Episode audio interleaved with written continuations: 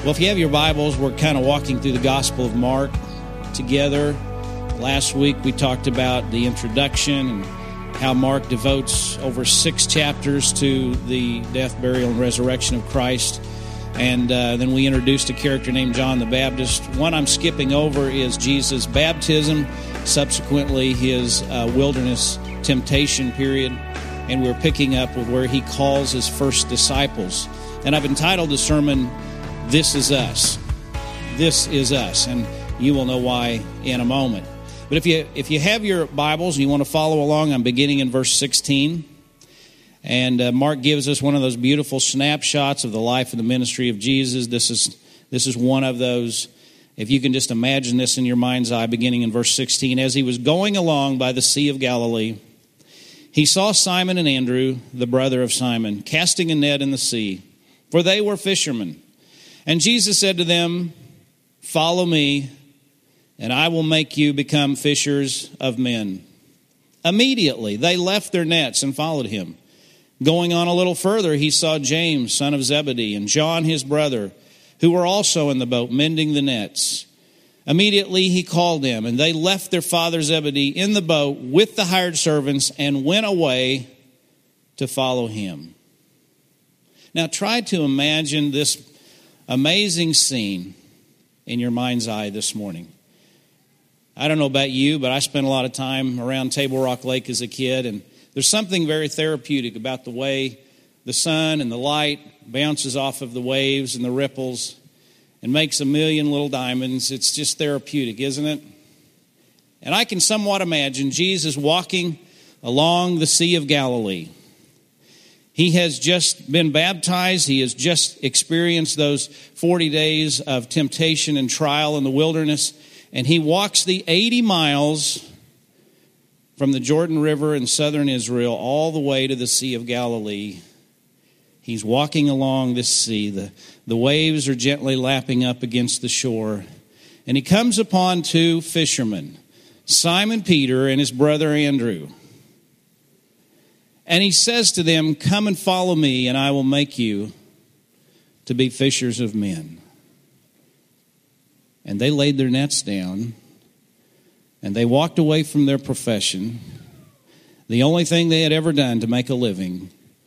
And they followed this one, this Messiah, this one named Jesus not knowing what the future would hold, but having a sense of excited expectation about him because he just seemed different. He had a, an authority.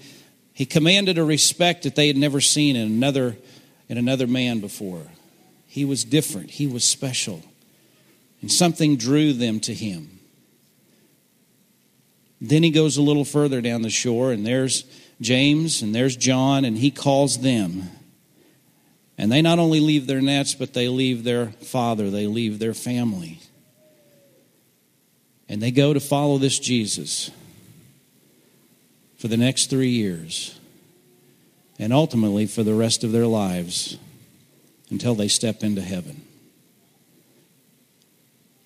Now, think about that. They received a call and they accepted that call. You see, we're, we're seeing that our lives and their lives intersect. This is us. Some of you remember that show that was on, may still be on. I don't watch it now, but when it first came out, I watched the show, This Is Us. Remember, it begins with the most defining event of the family's life the death of the father and, and the dad, the father and the husband.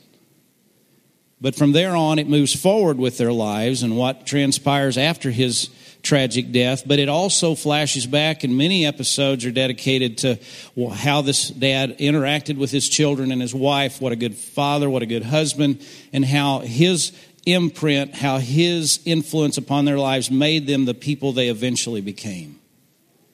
And that's what I see Mark doing here a little bit. Though he devotes six chapters to the death, burial, and resurrection of Christ, that most defining event of our Christian faith, he flashes back here to show us how it all began the beginning of Jesus' ministry. But it's more than a this is us moment for that. It's another reason because the call to be a believer and follow Jesus isn't just for those first disciples, it is also our call. This is us.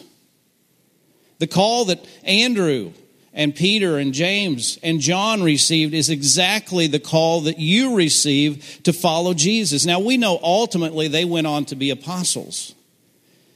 But at this point, that call is the exact same call that you, at a point in your life, received through the Holy Spirit to come and follow Jesus for the rest of your life. Charles Haddon Spurgeon is right to point out that these original disciples weren't considered the apostles until much later. Matthew 10, in fact, where Jesus commissions them, sends them out two by two to heal every manner of disease, to, to preach the gospel, to cast out demons, right? It's not until then that they are formally called and considered a group known as the 12 apostles. At this point, their call is our call. Every believer is called to be a disciple. The idea that some people accept Jesus and they're just kind of run of the mill believers, and then there are some people who have a special call and they become these kind of super Christian disciples, that's not found anywhere in the Bible. That is not biblical. The word believer and disciple is used interchangeably throughout the New Testament. If you have received a call to accept Jesus Christ as Lord, if you've received that, if you've accepted that, if you've given your life to Him in faith, trusting in Him and what He did for you on the cross, you are a disciple. This is us. You have the same exact call as those first initial disciples. The New Testament uses another word for those of us who are disciples many times over. It is being called of God. I got a concordance out and I looked up all the times that believers, disciples, are considered being called or the called of God. I quit counting at around 35 references. Let me just share a few of the highlights with you. Romans 1 6 and 7. And Paul says this there. He says, Among whom you also are the called of Jesus Christ to all who are beloved of God in Rome, called as saints. Okay? We have a calling. Romans 8 28, and we know that God causes all things to work together for those who love God, to those who are called according to his purposes. You are called as a believer. 2 Peter 1:10 Therefore brethren be all the more diligent to make certain about his calling and choosing you. There is that sense of calling. So this is us. Their call is our call. Whether you are Peter, Andrew, or Paul, or Billy Graham, the initial call that you get is the call to trust on and believe in Jesus and to follow him every day of your life as long as he gives you life and breath. This is us. You are a disciple. You are a disciple. Secondly, the Lord's calling of these first disciples demonstrates that missions and evangelism are at the core of being a disciple. We don't need to have arguments about whether evangelism or discipleship is more important, as though those are two separate categories of ministry within the church. They are one and the same. If you are making disciples, you are evangelizing. Jesus didn't say, Come follow me and I will make you moral men and women. But he will. But that's not what he said. Jesus did not say, Come and I will make you agents of cultural and societal change, which he will. But that's not what he said. He said, Come follow me to these first disciples, and I will make you fishers of men. Jesus' primary goal in us following him is to learn from him how to fish for the souls of men and women and boys and girls. Once having come to know the Lord, to grow in the grace and knowledge of our Lord Jesus Christ, to become more and more like him in our every thought, behavior, and attitude. But while we're doing that, to be fishers of men, women, boys, and girls. Darrell Robinson wrote a book a while back called People Sharing Jesus. And he cleverly points out that when Jesus calls those disciples, which is our call to come follow me and I'll make you to be fishers of men, inherent within the call to be a disciple is the call to be a fisher of the, of the souls of men, women, boys, and girls. And so he says, and he deduces from that, if you're not fishing, you're not following. Amen? We are to be fishers of men, women, boys, and girls. We are to be seeking folks who don't know Him, being uh, intentional about developing relationships uh, with those around us, wondering, do they know the Lord? If you ask and they are, you've gained a brother. If you ask and they're not, you have a mission. Darrell Robinson goes on to say there's no wrong person to share the gospel with. See, churches today that are effective at making disciples, they have a process. They have, they have devoted their church to what Jesus said, you shall go into all the world and you'll make disciples, right? That's, that's what we're supposed to do. Matthew 28 makes it very clear. Jesus defines our mission.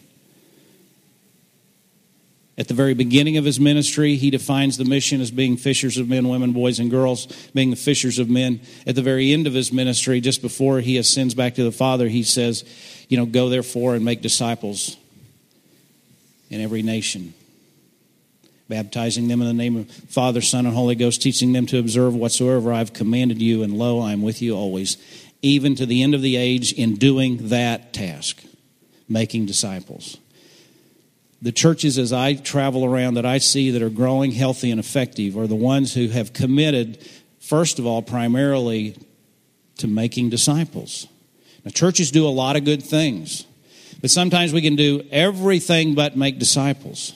I'm not saying what you do or don't have here because I'm not familiar enough yet with the ministries you've had, but let me just share with you that churches that today that I see that are growing have a, a very intentional, dedicated process of making disciples. From the minute a person walks in the door, they're introduced to the church, they become a member, they are being funneled into this, this very biblical process of becoming like Christ, of choosing to be a disciple, and then growing in that discipleship. And they have very visual ways of you know, maybe they've got posters around the church that people know, hey, there is a model of where I'm supposed to be going. Here's the expectation level. There is a high expectation level within that church. We expect everyone to continually be growing.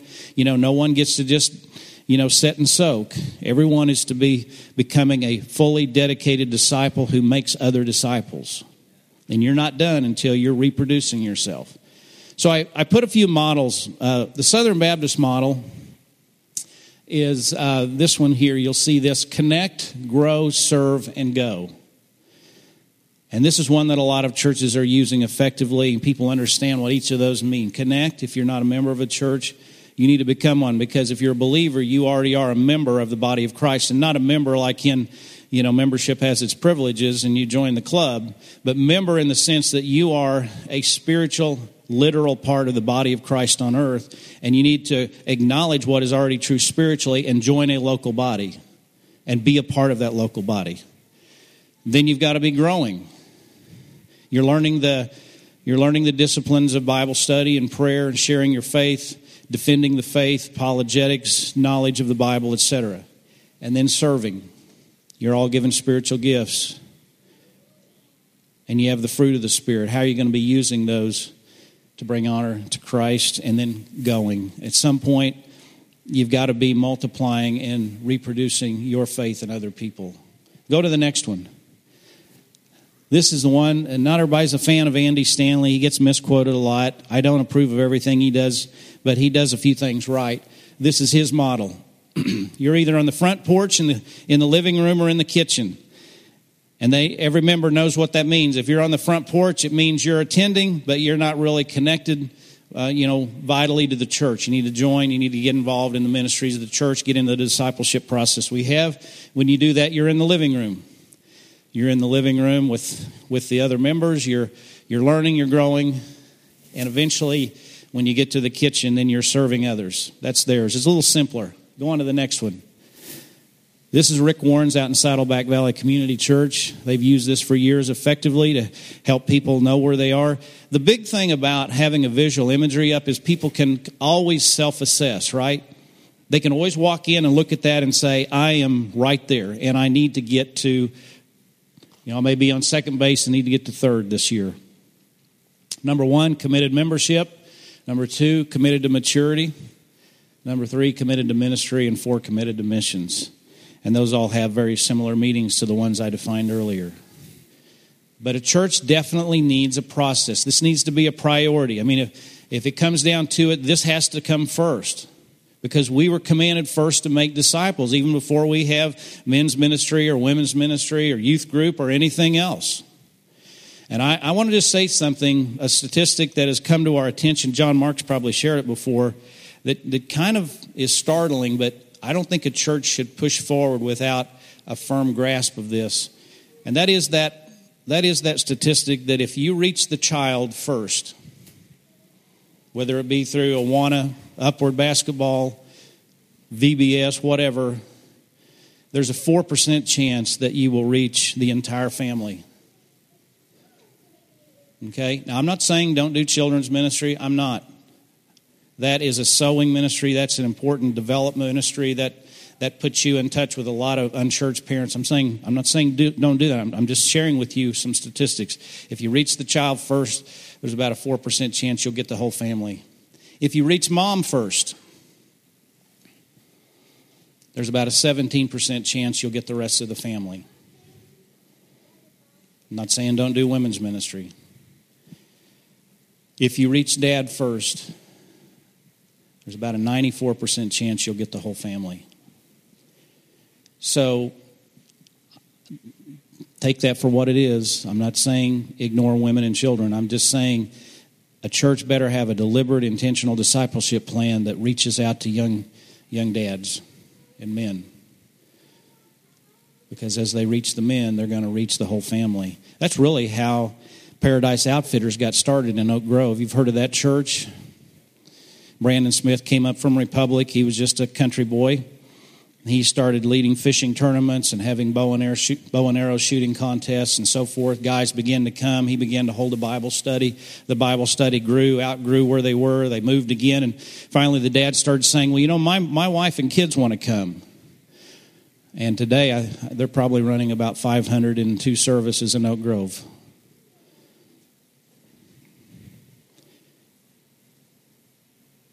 The call to be a disciple is, is the call to disciple and to do evangelism. And finally, from Jesus' calling of the original disciples, we learn that he calls people to follow him in the midst of their everyday lives, and that call must take precedence. It must have absolute, your absolute loyalty and allegiance over any other priority or thing in your life. This is a radical calling, if you will. The first disciples that Jesus called were not in a church or a synagogue when he called them. They were not in a revival meeting, they were not in a seminary class.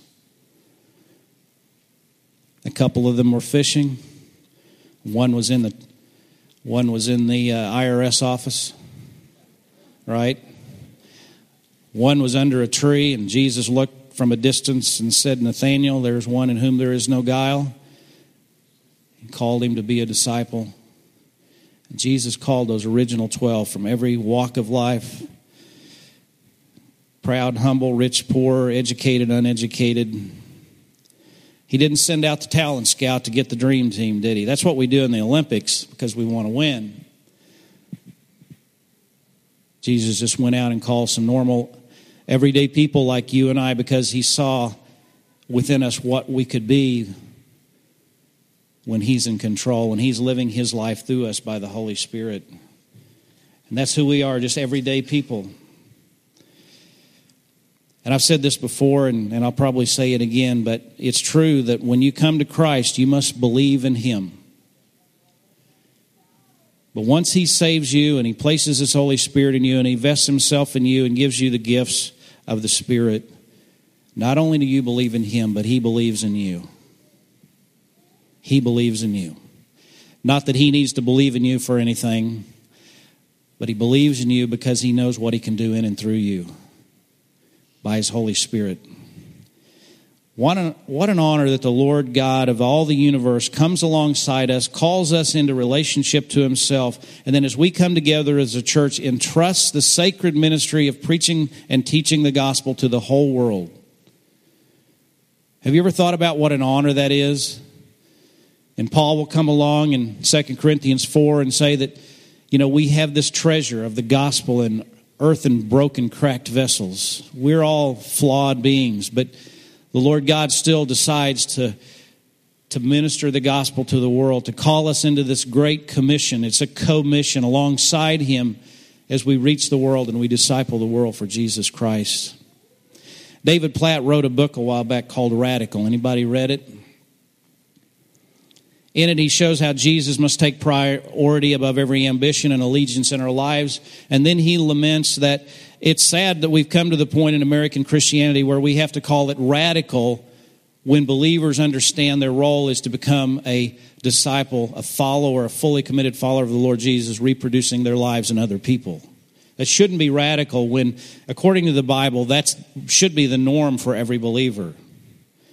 But Jesus expresses this extreme ultimate call in several ways through, throughout the gospel. For instance, he says, Whoever would come after me must deny himself, take up his cross, and follow me daily. For whoever wishes to save his life shall lose it, and whoever loses his life for my sake will find it. He says that we are to seek first the kingdom of God and his righteousness, and then all these things will be added unto us. Seek first his kingdom. That ought to be the top priority in our lives following him. He says, He who, having put his hand to the plow and looking back, is not worthy of the kingdom of God. And there's so many other ways that he expresses the radical nature of this call for us to follow him. Listen, friend, if Jesus has called you to believer, he has also called you to be a disciple. And you know, in Jesus' day, when you were a, a young boy and you had your bar mitzvah and it was time for you to be a man, you know what you did as a family? Your mom and dad and you would go and you would study all the different rabbis. And you would decide which one you liked their ministry and their teaching. Were they of the school of Hillel or Shammai or, you know, who are we and, and, and what do I want my son to learn and so forth. And you would actually kind of shop around and you would pick your rabbi and that rabbi would agree to take you after you chose him. It's a little different with Jesus. He chooses us first. That's why in John's gospel he says, You didn't choose me, but I chose you and ordained that you should bear much fruit. He's thinking about that practice of those Jewish families going and choosing their rabbi. I'm telling you, Jesus, the Lord of all creation, has chosen you. And it's simply for you to accept that call by faith and to begin to follow. I think that's why it's so important that we're here today. I know there are churches that have dismissed, and I, I affirm their decision to do that. But I believe that what we do week in and week out, and then through the week between Sundays, is of eternal consequence and importance. We have a mission, and we're to be fulfilling it. And each of us in this room, to the degree that we corporately are committed to that ministry of making disciples, this church will, they will evangelize. They will be fishers of men, women, and boys and girls. And you will grow and you will see this movement begin to take place from, from right here. Westside Family Church has been doing this. They've planted over 19 churches in the Kansas City area just by taking this call serious to make disciples. And not only have they planted these churches, they're not just tied to Westside Family. They have become their own independent church planting movements like KC Underground, who has what's called Disciples Made. And they are winning people to Christ from house to house and neighborhood to neighborhood. And the focus is not really on the building per se, the focus is on the church gathered upon people growing in, in, in Christ likeness. I was at a conference at NAM, and I'm going to close with this. But Walker Armstrong is a director of missions from North Carolina. He made an excellent point. You can think about it, you can chew on it, you don't have to agree with it, but I, but I think it's something worthy for us to think of it. He said in Western Christianity, we have prioritized three doctrines in this order Christology, ecclesiology, and missiology. Christology, who is Christ? What is salvation? And that should be first. Because if you don't know who Christ is, you don't know what salvation is, anything's possible, right? We could be any kind of cult on the earth. We have to know who we are in Christ. Then he says, but in, in the Western church, historically, we have focused next on ecclesiology, the church, the role of the church, people's connection to and involvement in the church. And lastly, missiology, what are we supposed to do as a church? Where are we going? Who are we reaching? What's our mission? He says, as we go along and we, we, we study the Bible over and over, we realize that in the Bible, Christology became, came first. Secondly, the mission came, and then the church in that order. And maybe we need to revisit this order of our theology. Because he said instead of a church having a mission, we may need to have a mission that has a church. I think he has a point.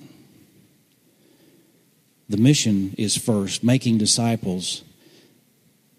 Then the church becomes a reality as we make those disciples, and it is third. We don't want just a church that has a mission, we want a mission that forms and has a church. Folks, where are you? If I were to put up the drawing, either one, Andy Stanley's, SBC, Rick Warren, Saddleback Valley, first base, third base, first base, second base, third base, home plate. Could you self assess where are you on that, on that ball diamond? Are you on the front porch in the living room? Are you in the kitchen?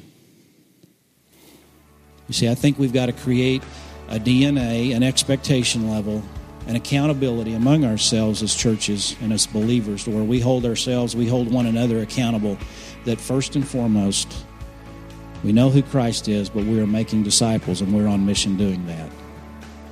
You won't have to worry about the church if you do that.